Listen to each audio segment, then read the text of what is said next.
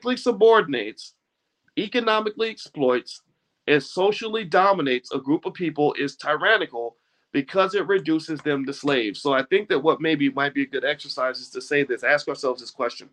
Give me a yes or no. Do you think that black people are politically subordinated? Are we politically subordinated or are we considered political equals to white people? Do you, or do you think that we're politically subordinated? Where we're maybe being used for our votes, but not necessarily getting anything from the political process? Okay.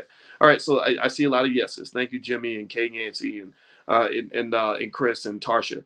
All right. So second question, uh, economically exploits. Do you think black people are black people being economically exploited?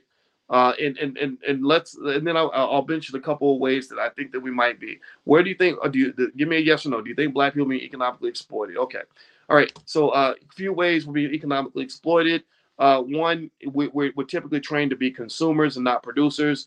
We're trained to be spenders and not savers. We're trained to be employees and not employers. We're also trained to be renters and not owners. Right. So one of the, the one of the things that uh, that that we're doing in this space that I'm sort of training you guys on and I want to guide you to is shifting your mindset so that you're not trying to be the renter, you want to be the owner. You're not trying to be the employee all the time, you're trying to be the employer.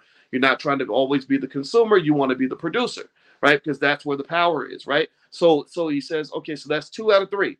Uh, he, he said so political subordination, economic exploitation. So in America, you're being politically subordinated, you're being economically exploited, and then socially dominated. Would you say that black people are socially dominated? That just in society that being black kind of comes with a lot of baggage, you know, uh, uh, problems maybe dealing with the police, dealing with the court systems, uh, dealing, you know, getting opportunities from other people, getting people to see you as equal, right? So, so there's social domination there too, right? A little bit of almost if you if you internalize it too much, it can almost feel like bullying. I don't know, but there is kind of a social domination that does occur uh, in America if you are black. So what they're saying here is that the colonists deal the colonists dealing with the British they saw that they said they knew from serfdom. So maybe to understand this deeply, you got to go back and look at the history of serfdom, which is connected to uh, unfortunately how capitalism works in its in its worst form, right? So serfdom was the same way. You you you find groups of people, you politically subordinate them, economically exploit them, and socially dominate them,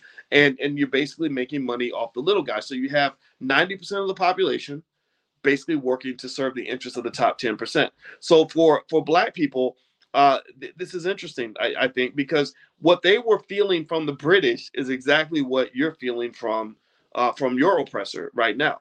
Uh, and so he says that the colonists did not want to be England's serfs. And, and, the, and the, he compares them to slaves. He said that they're basically slaves. So a lot of black people, the, the interesting thing that I need you to kind of understand is that slavery isn't over. You know, if you slavery in my view, I don't know. I'll be slavery to me, very simply put, is a lack of freedom. That's it. You can't do what you want to do, right? And if you look at what people, the way people live their lives every day, if you if you say, hey, why don't we take some time off and go to the park with the kids? A lot of people are gonna say, I can't because I got to go to work, right? Um, so to me, that's slavery.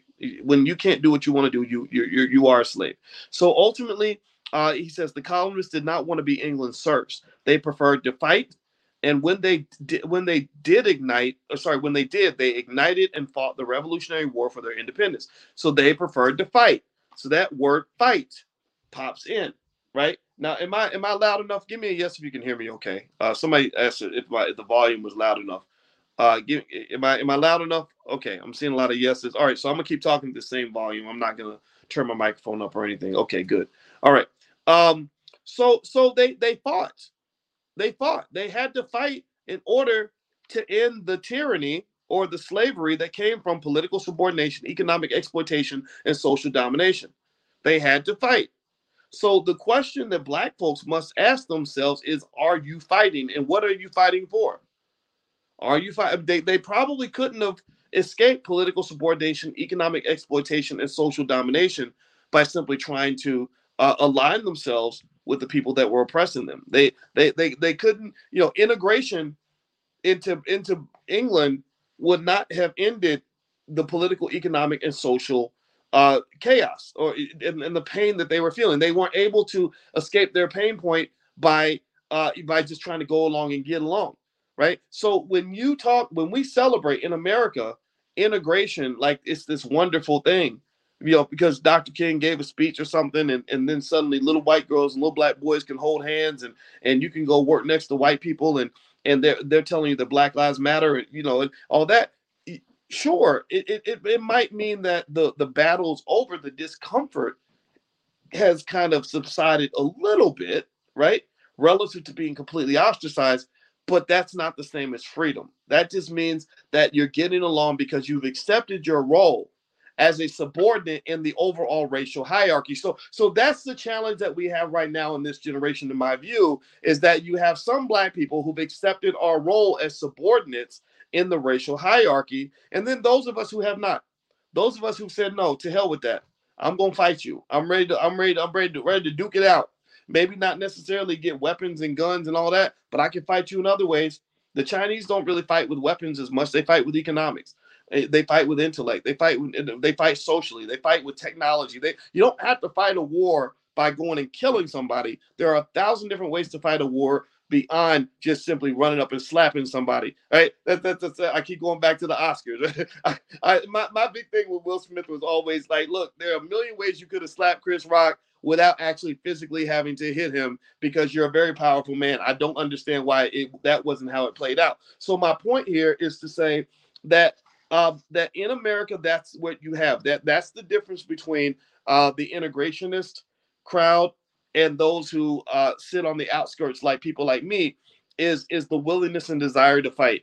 Uh, I'm not fighting to get more jobs for black people so they can go work for white people. I'm not fighting to get awards from white people. I'm not fighting to be acknowledged by white people. I'm not fighting to to see to it that that we get a chance to sit in their schools and hold hands with with with little white girls. What no, I'm, I'm fighting for real power, right? And and that creates a level of discomfort um, because war is never comfortable for anybody. But war is kind of where you define the new order of things to kind of make it clear, like, look, we're not accepting a subordinated position from you. I'm not sitting behind no white man no more. I'm not doing that. We're not doing that. So so ultimately, um, I, I, I think that that's one of the reasons why Dr. Claud Anderson, in writing a book like Powernomics, ended up alienating a lot of what I what you might call, if you want to be nasty about it, you can call them Negro apologists. I don't I I I, I don't want to sound too nasty, but that's kind of what I'm feeling. That's what I'm thinking, right?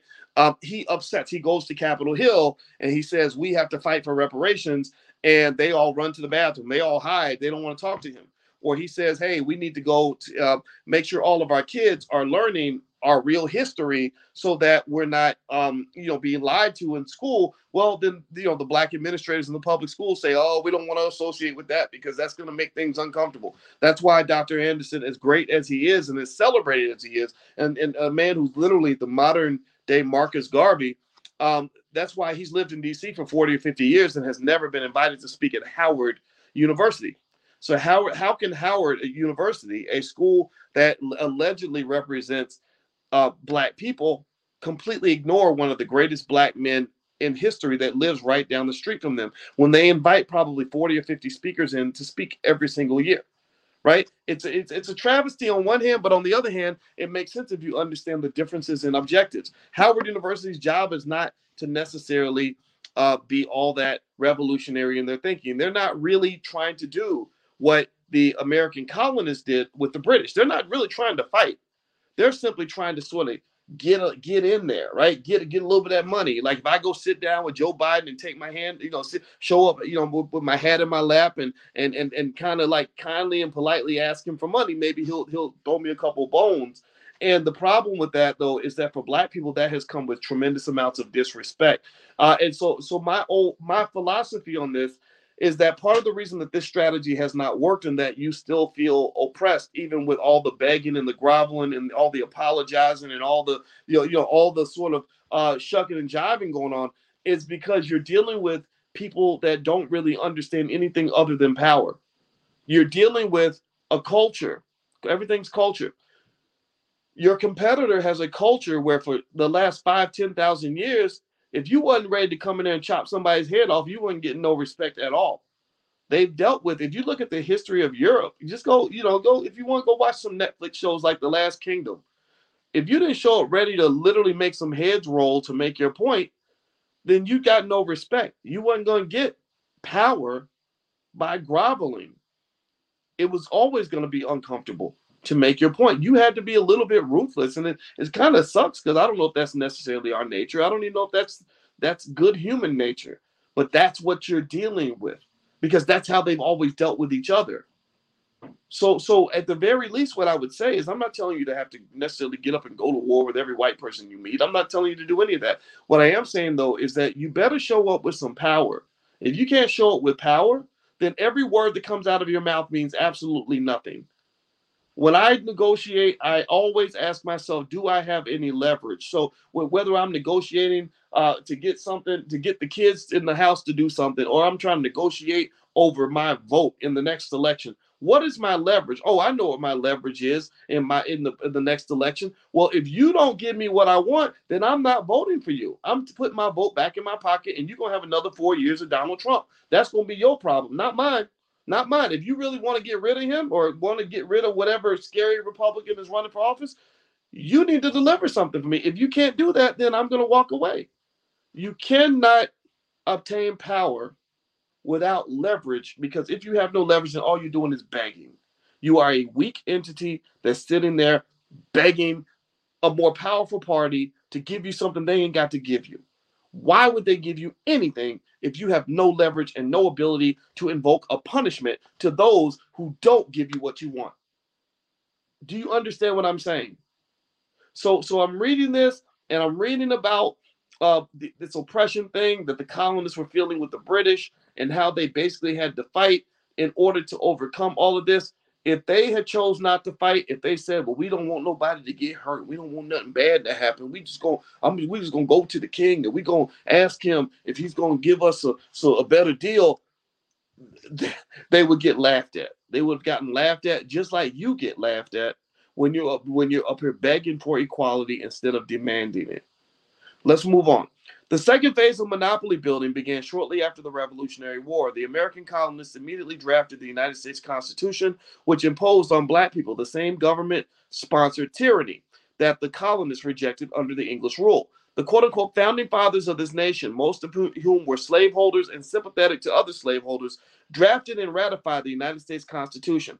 That document gave the co- colonial slaveholders a collusive monopoly the same monopolistic controls that England had over colonists before the war. So they basically oppressed you the same way the British were oppressing them. You know what that makes me think about? It makes me think about how you ever hear you ever hear stories about how a kid goes to school and he's like the biggest bully, right? And then when you when you go when you follow him home, you go to his house, you find out that he's being bullied by his dad. Anybody know what I'm talking about? right? He's he learned how to bully from a bigger bully, right? That that's what it is. So they learned bullying. They they learned that that you know that that only power will get you respect. That only fighting will get a response. They learned that from their own experience with a different kind of oppression. Sure, it wasn't chattel slavery. It wasn't what we went through, but it was some. It was it was a type of oppression. It was a type of of as Dr. Anderson, political subordination, economic exploitation, and social dominance. Right. So so they bullied you the same way the British had bullied them and they and so in a way they're kind of like passing the ball to you like okay either it, it's going to be the way we want it to be until you change the rules. So here's the thing here's something i'm going to say that's really going to maybe upset some people. I don't know i'm going to say it anyway but it really makes me go back to think about when kanye west said slavery was a choice right? I'm not telling you to agree with his statement because y'all know kanye's he, he's touched. He, he's brilliant sometimes sometimes he's not as brilliant. But let me just say this there are people in the world, intelligent, logical people, good people, who would say to you that yes, slavery is a choice. You know, that like their, their attitude is okay, yeah, you go ahead and try to make me a slave, motherfucker. Like, excuse my friend, I'm not gonna cuss him I promise. But seriously, that's what, yeah, yeah, make me try. You go ahead and try that. Try to make me a slave and watch what happens if you do. So, so, so again, it goes back to that leverage piece. The leverage when dealing with the bully may not necessarily mean that you have the resources to defeat the bully. It just means that you have the ability to make the bully pay a high enough price for attacking you that he's going to think twice before he does. Do you follow what I'm saying here? Do you get what I'm saying? like, like, like I might not be able to defeat you, but I'm going to literally, I'm going to bite your ankles off and, and, and make you bleed so much that you're literally going to spend three weeks recovering from all the damage I do to you. I'm going to hurt more than you, right? You're going to give me level 10 damage. I'm going to give you level six, but that level six is really going to hurt because I'm going to leave it all on the court. I'm going to give you every single piece of pushback I possibly can. I'm not going to make this easy for you. I'm not going to just walk along with it. I'm not just going to go ahead and let you just do what you're going to do. You going you you're still going to win but the price you pay will be so high that you might go pick another victim outside of me. That is what happened with the Native Americans. The Native Americans can't defeat the white man. You saw what happened to the Native Americans, but they couldn't make them slaves because they said, "Damn, these people! If you try to enslave them, they keep fighting back." Right? Like, um, this, I'm not gonna keep going with this, but this is this is the point, right? There, there's something about about this um, very passive integrationist mindset, the, the where you have to be careful is that you make things a little bit too easy. You know, it, it, you make it so, you know so so simple for easy. You know, it's very easy for someone to intimidate you and to get you to just kind of go along, right, without necessarily putting up any kind of a struggle whatsoever. And and I really think you you should struggle. I think you should fight back. I think that should be part of our culture. So, so it says just as slave labor had made England wealthy, it allowed Southern slaveholders to operate in their own best interest rather than the best interest of the Northern whites or enslaved blacks. The North eventually concluded that it could not acquire competitive wealth and political power until it broke the South's monopoly on black labor. In 1861, the Civil War broke out between the North and the South over wealth and political power. The third phase of monopoly building occurred after the North won the Civil War. The war effectively destroyed legalized slavery and transferred the South's monopolies on wealth and political power to the North. The North focused its newly acquired wealth and power on industrializing the North and the West. The massive amounts of money previously invested in the slavery industry and Civil War military production was used to build bridges, canals, railroads, ships, and factories. However, in achieving the political and economic defeat of the South, the North had ignored the 5 million ex slaves. So you were kind of like laid off from your job with no resources. You weren't really you weren't really free. You just like Julian, my friend Julian Gordon says, you were fired. you weren't freed from slavery. You were fired. So you're just out there. You're just out there. You know, no, with no resources, no nothing. So they're doing all these things, and, and you're just kind of just like wallpaper or something. Like you you exist, but you're not a relevant player in in this game. And I think that that still kind of happens to this day. I kind of think that that when they're making big plans for the future, we're not really part of those conversations the way we really should be. And um, and so he says here, major political organizations in the North went on record. Pay attention now. This is a, this is for your allies. Every time you run into a Democratic Party ally who's white, I need you to read this sentence to them. Major political organizations in the North went on record opposing emancipation of enslaved blacks unless they were shipped out of the country in order that they not compete against the white man's labor. Did y'all hear what I'm saying? Did y'all hear what I just said? Did y'all hear what I just said? This is why I want us to take a moment and take a deep breath. And I want us to say, thank God for Dr. Claud Anderson, because this is not what you're taught in school. This is not what you're taught in school. I'll read it again major political organizations in the North, in the North, this is these are the good white folks, these are your allies. They went on record opposing the emancipation of enslaved blacks. They did not want black people to be free. They went on record saying, keep those Negroes locked up. Unless they said they only want you to be free unless you were shipped out of the country. Why shipped out of the country? So that you would not compete against the white man's labor. That is interesting. That's the that the point that's being made there is you don't have any friends. You don't have, when the resources are scarce, you have no friends. You are not going to be given anything unless you are prepared to take it. Because he's fighting for his survival too. He's a, he feels entitled to whatever he feels entitled to, and the only way you can get it is you got to be able to compete for it. But so I, I ask you this question: When you're sending your kids to these public schools and your kids are coming out can't read, can't write, can't do math, but the, all they know how to do is twerk and and and, and follow some raggedy rapper on Instagram and and, and sit around and, and just mumble their way through life and, and can't critically analyze anything, how are they going to compete? How do they compete? Your child, your children are not being prepared to compete in the next generation. So where I, where I need you to get a little bit different is I need you to make sure your kids are ready to compete. And I need them to understand that they ain't got no real friends, that nobody's going to give you the big piece of chicken. You, you're going to have to take it because there's only one chicken leg on the table and only one person gets to eat good. So, so, so at the end of the day, this idea of patiently waiting for us to get what we deserve, that is not going to happen. And the other thing you got to stop doing is stop getting so upset and so sad and so angry and frustrated when people just show you who they are, when they show you that they don't care, when they just remind you that you don't care, that they don't care about you. That's fine. They don't care about you. That why? Why should they? Why do you care about them? No, you, you really don't. You really don't. They're not your parents. You know, stop looking for love in all the wrong places. That's that's insanity. That's a mental illness. So so so at the end of the day, you prepare, you compete, and you fight for what you just think that you deserve. And if you don't get it, then that means you kind of don't deserve it. You have not earned it yet. God ain't gave it to you because you ain't fought hard enough to obtain it. When you decide that you are ready to fight for what you deserve, then that is when God is going to hand it to you on a silver platter. Do you understand what I'm saying? Let me keep going. The North abandoned black ex slaves.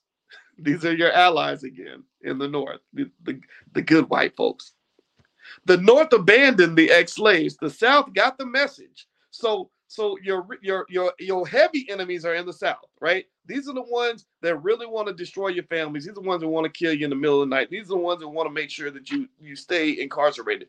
The Northerners, they might or might not come kill you. Not all of them would, but some of them might, but not all of them. They just don't like you. You're a nuisance. It's like, well, well, I mean, I don't want I don't want the baby to live in that in in that abusive house, but I don't want them to come to live with me. Right. So so you're kind of you're kind of orphaned. You don't have anywhere to go. Right. But so when they find out when your abuser finds out that that the other party isn't willing to take you in, then guess what? The abuser says, "Hi, I got him.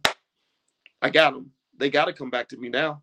So here's what he's talking about this now. He says the South got the message that the North had abandoned the ex-blacks and they commandeered blacks into semi slavery while the North looked the other way. Benign neglect.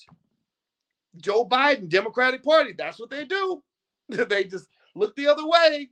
You scream and holler about all the abuse you're experiencing, they just look the other way. Well, because we, we we know you really don't want to be Republicans, but you know, so we don't really have a need to address any of this, right? So he said that they look the other way. According to a memorandum of proceedings in the United States Senate, quote, the southern states, by their situation and climate, require black labor and must have it, or the states will cease to have any any value. Think about this. Think about this. That one sentence right there tells you almost everything you need to know about why you're owed reparations. They said it on paper in the Senate that without black labor, they have no value. Everything they have, they owe to you.